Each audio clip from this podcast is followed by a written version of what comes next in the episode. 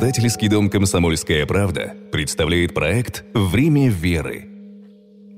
А, доброе утро, друзья, в студии радио «Комсомольская правда» Татьяна Аронова. Напоминаю, каждый последний четверг мы выходим в эфир радио а, с программой «Время веры». И сегодня главная тема разговора – чудо и чудесное в жизни сибиряков и их проявления – иконы, крестные ходы, местночтимые святые, новые святые места.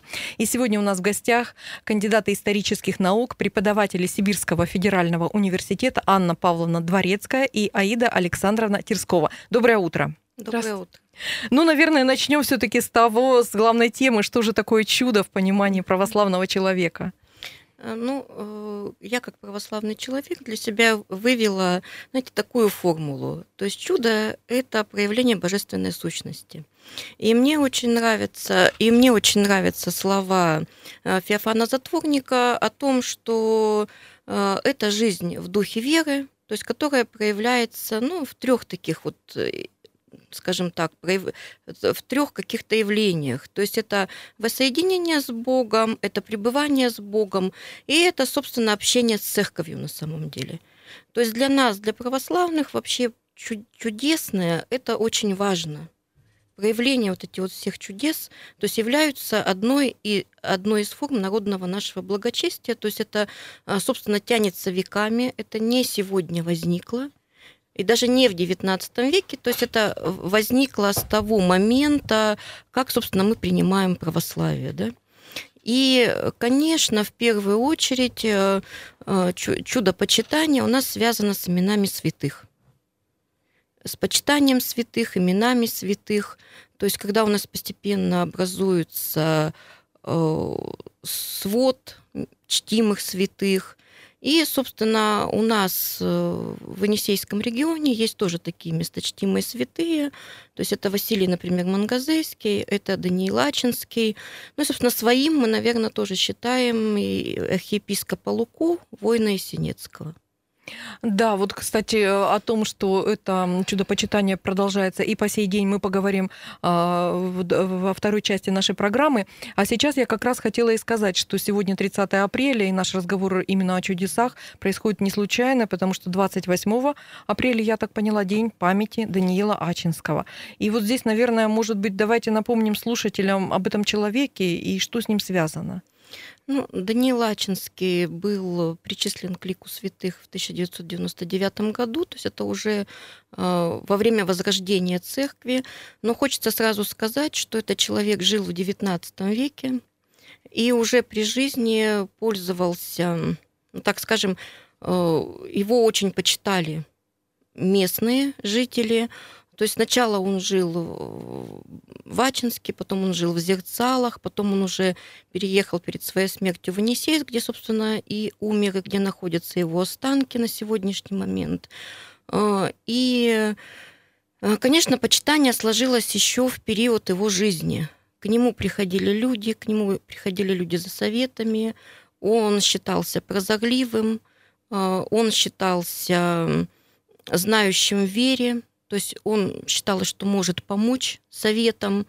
Э, когда вот э, я изучала его биографию, то есть я взяла книгу Валентины Майстренко, то есть э, человека, который впервые написал о нем такую обширную большую работу, и, в принципе, взяла потом свидетельства, которые сохранились в конце 19-го, начале 20 века о вот этих вот чудесах, которые совершались на его могиле или при ну, скажем так, при его участии, да, каком-то. И меня поразила, конечно, сама личность этого человека.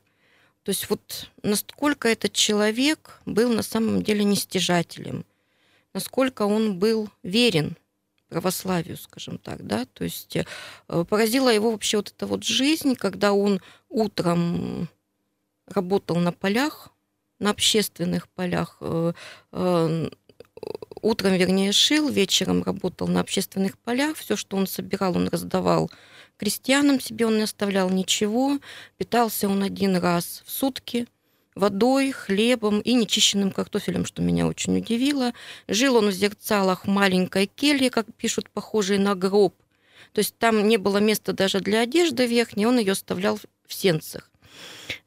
И, собственно, носил на, на своем теле он березовый пояс, вериги, и перед смертью, например, Вереги снял. Почему? По какой причине? Потому что он считал, что это, ну, это стало уже привычным явлением, то есть это уже не подвиг для него а перед смертью уже березовый пояс врос в его тело, по сути дела. И знаете, вот когда я вот писала об этих явлениях, то есть вот мы создавали, когда энциклопедию по городу Енисейску, то есть мы отразили там вот эту вот фигуру Даниила Ачинского. И у меня, конечно, возник вопрос, причем с верующими людьми.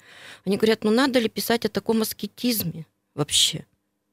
То есть причем это были не не неверующие люди, это были православные люди, которые ходят в церковь. У них возник этот вопрос. И мы его, вот знаете, мы очень долго спорили по этому поводу. И вот, конечно, священники разрешили нашу вот эту ситуацию. Они говорят, а почему нет? То есть, ну это же был святой человек. То есть вот эта святость проявлялась вот в таких формах. Ну, может быть, есть смысл, да, вот как бы поучиться у него. Ну, что мне еще хочется сказать о Данииле Ачинском? То есть впервые вообще вопрос о его причисление к лику святых встал в 1911 году, когда епархия начинает собирать различные свидетельства о чудесах, которые совершаются на его могиле. То есть, в первую очередь, это, конечно, излечение, исцеление как душевно больных, то есть известны такие случаи, так и а, исцеление ну, каких-то земных болезней, то есть типа ожогов каких-то там, то есть что еще очень интересно, то есть и в начале 20 века, и даже в 20-е годы сохранялась традиция брать с его, земли, э, брать с его могилы землю, например. Считалось, что она тоже чудотворна. Ну и, собственно, на сегодняшний момент хочется сказать, что э, частично мощи Даниила Ачинского возвращены э, Енисейскому Иверскому женскому монастырю, ну и хочется сказать, что вот это вот чудо почитания, в том числе Даниила Лачинского, оно, наверное, все-таки не прервалось, вот эта вот традиция, да, то есть она остается с нами. Ну вот мне кажется, что тяга к чуду, она как бы живет у нас э, вот постоянно в нас. И вот э, на этом фоне, понимая, что все хотят чудотворные иконы, какие-то чудеса. Вот меня поразила, Аида Александровна, ваши, у вас есть статья про историю обретения чудесной иконы в Ачинском уезде. И вот э, ну, мне так казалось, что это должны все обрадоваться, что там девочка нашла возле источника какую-то икону, и все там ее почитают. Но оказалось, что епархиальное начальство начало расследование. Под присягой там опросили всех жителей села, и вот такое противодействие вот этому желанию прихода иметь чудотворную икону меня вот удивило. Чем это связано? Ну, э, я думаю, что ситуация была следующая. А, икону нашли летом, 27 июля, в день э, святого великомученика Пантелеймона, и э, священник сразу должен был сообщить епархиальным властям об этой находке, а он не сообщил. То есть э, собрался народ, отслужили э, на месте обнаружения иконы молебен, принесли икону в храм – а для нее это была икона Божьей Матери, всех скорбящих радость. А для нее изготовили специальный киот и э, стали эту икону вот э, всем селом почитать, приглашая э, также с соседних сел соседей, придите, поклонитесь нашей иконе. И скорее сначала противодействие вызвала реакция соседних священников. Они стали писать в епархию письма с вопросом, а что это за новая икона, а можно ли ей поклоняться, а можно ли отправить людей э, в этот храм. И э, уже только после этого священник Никольской э, церкви, где эта икона разместилась, он написал в епархию объяснительную, что вот так и так обнаружена икона. И, э, наверное, епархиальные власти, а, назначив расследование, не могли поступить иначе, потому что а, действительно вопрос, а, а святая ли она, а может ее кто-то подложил, да, а давайте действительно разберемся, а чудеса от нее явленные, они настоящие или это просто, опять же, выдумка, там какие-то, э, может быть, совпадения и так далее. То есть вот такое скептическое отношение к чуду, к э, иконе э, властей официальных мне вполне понятно, потому что они боялись ереси, они боялись каких-то лжесвидетельств, они боялись каких-то отклонений от истинной веры, поэтому так осторожно относились вот к обнаруженным святыням. А люди, конечно, от всей души вместе со священником вот уважение, почет и почитание этой иконы, они сразу с первых часов буквально стали проявляться, потому что для всех э, это была неописуемая радость. И я очень на самом деле рада, что э, вот эти дела, э, началось это расследование, потому что для нас, для историков, в архивах сохранились данные, зафиксированные чудеса, явленные от этой иконы. И мы сегодня можем о, них говорить. Хотя, э, конечно, официально эту икону святой не признали. А, то есть вы хотите сказать, что по каждому чуду должен, должен вернее, был какой-то механизм? Был, вот... был разработан механизм, да, по которому необходимо было а, составить общий материал, отправить в Святейший Синод, а тот уже давал добро на признание этой иконы святой. А, друзья, у нас остается совсем немного времени до перерыва. А, напомню, у нас в гостях кандидаты исторических наук, преподаватели Сибирского федерального университета Анна Павловна Дворецкая и Аида Александровна Терскова. После небольшого перерыва мы продолжим разговор о чуде, о чудесах, о местночтимых святых и иконах. Не уходите далеко, время веры э, буквально после небольшого перерыва.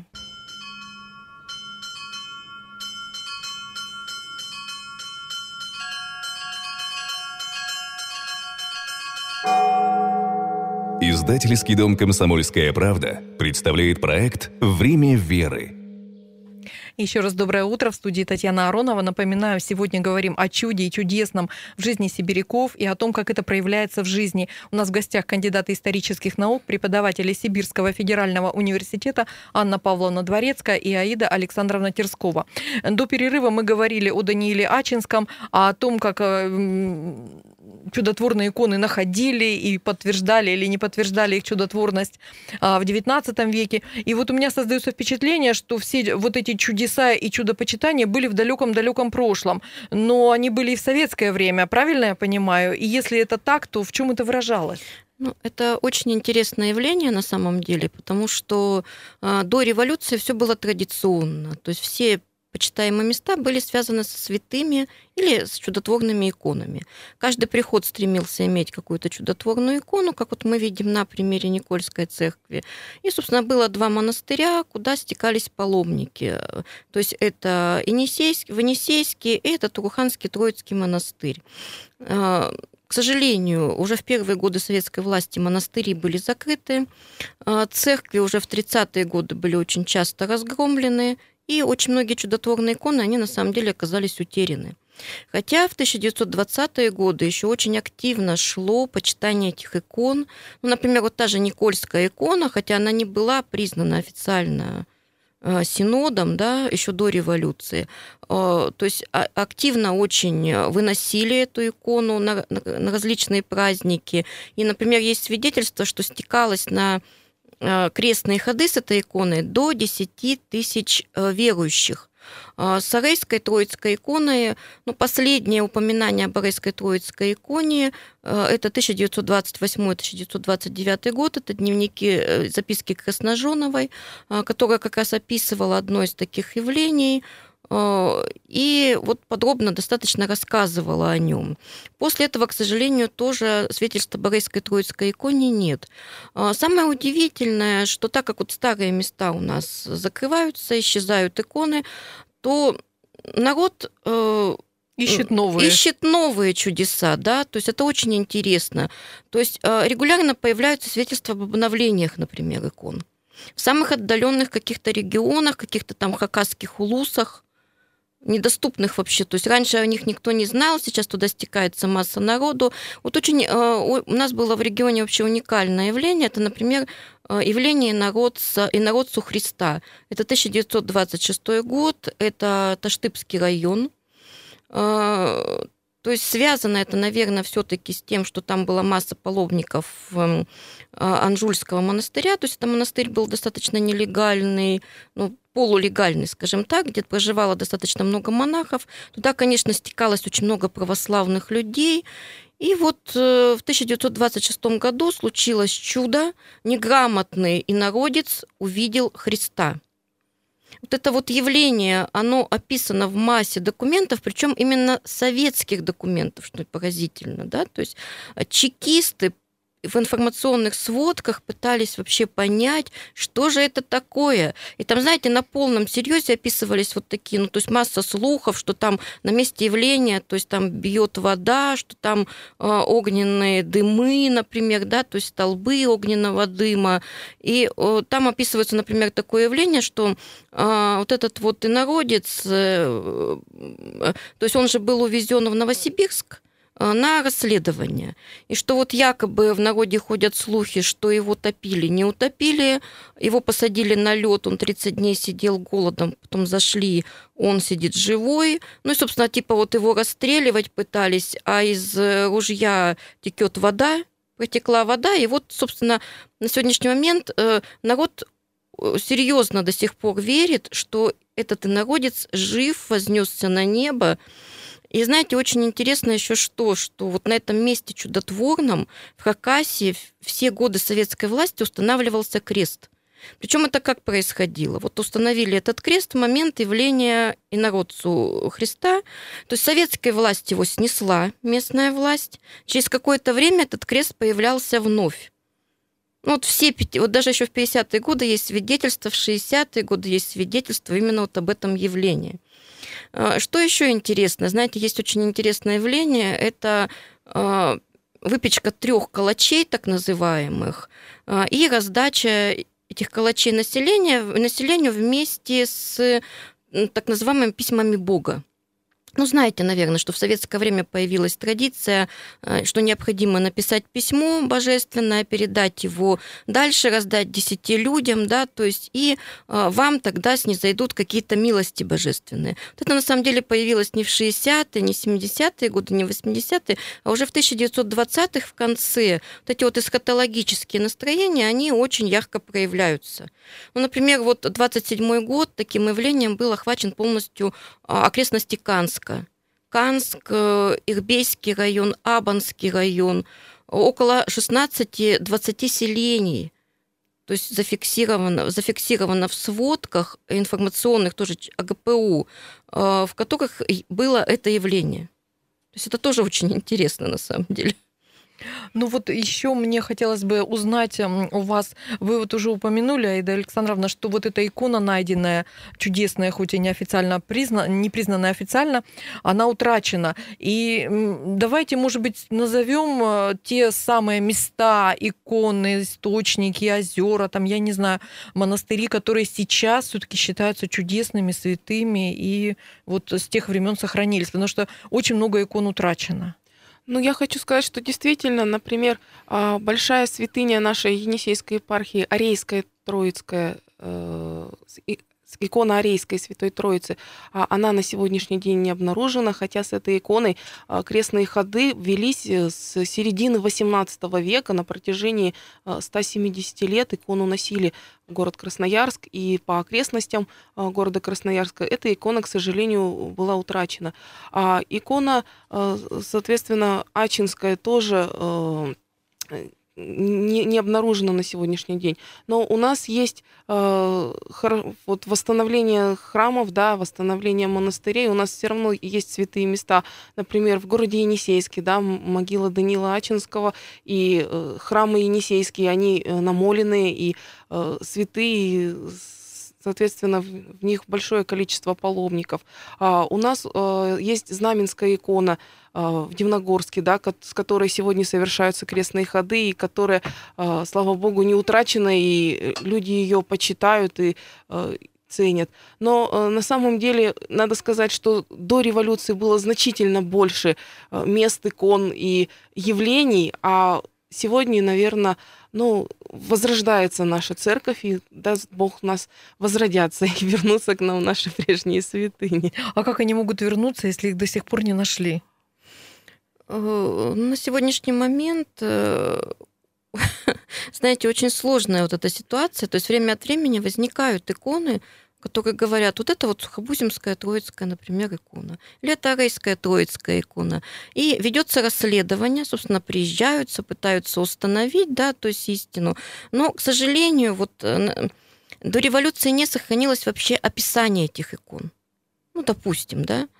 То есть и мы, наверное, с точностью на 100% не сможем так сказать, то есть та ли это икона. А, хочется, конечно, поблагодарить музейные учреждения на самом деле нашего края за сохранение очень многих святынь и очень многих икон. То есть как ни парадоксально, то, что поступило в начале 1920-х годов в музеи и было признано уникальными ценностями, там плащаницы, иконы, там, я не знаю, деревянная скульптура Приангарья. Вот это все сохранилось на сегодняшний момент, то есть и является достоянием, ну, собственно, не только достоянием нашего народа является, а и православных людей, естественно, да. И мы, когда посещаем православные ярмарки, мы видим, что э, музеи идут навстречу, они выносят эти иконы, они разрешают поклоняться этим иконам. Собственно, устраиваются выставки, да, то есть э, по этим иконам. Из новых э, святынь, ну, наверное, все-таки стоит назвать казачинскую икону. Э, то есть очень яркое, конечно, явление на сегодняшний момент. И, собственно, те места, которые связаны э, с убийствами монахов или убийствами священников в годы гражданской войны.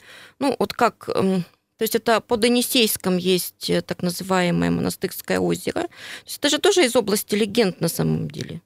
То есть ничем не подтверждено никакими документами, что там на самом деле все-таки были утоплены монахи. Или там есть легенда, что это переодетые офицеры монахами были утоплены. Ну, есть вот такая еще версия, слышала. Что озеро не замерзало после да, этого. Ну да. вот насколько это верно, и я тоже смотрела всякие разные угу. источники, все по-разному везде пишут, как теперь найти истину, вам как историкам, конечно, виднее. Ну, это скорее из области легенд, да, на сегодняшний момент, вот это вот как раз явление. А вот, например, все, что связано, например, с Дмитрием Неровецким, это все-таки все-таки уже подтвержденные факты. Ну, вот, собственно, у нас есть летописец этого события Геннадий Викторович Малашин, да, который очень подробно об этом рассказывает.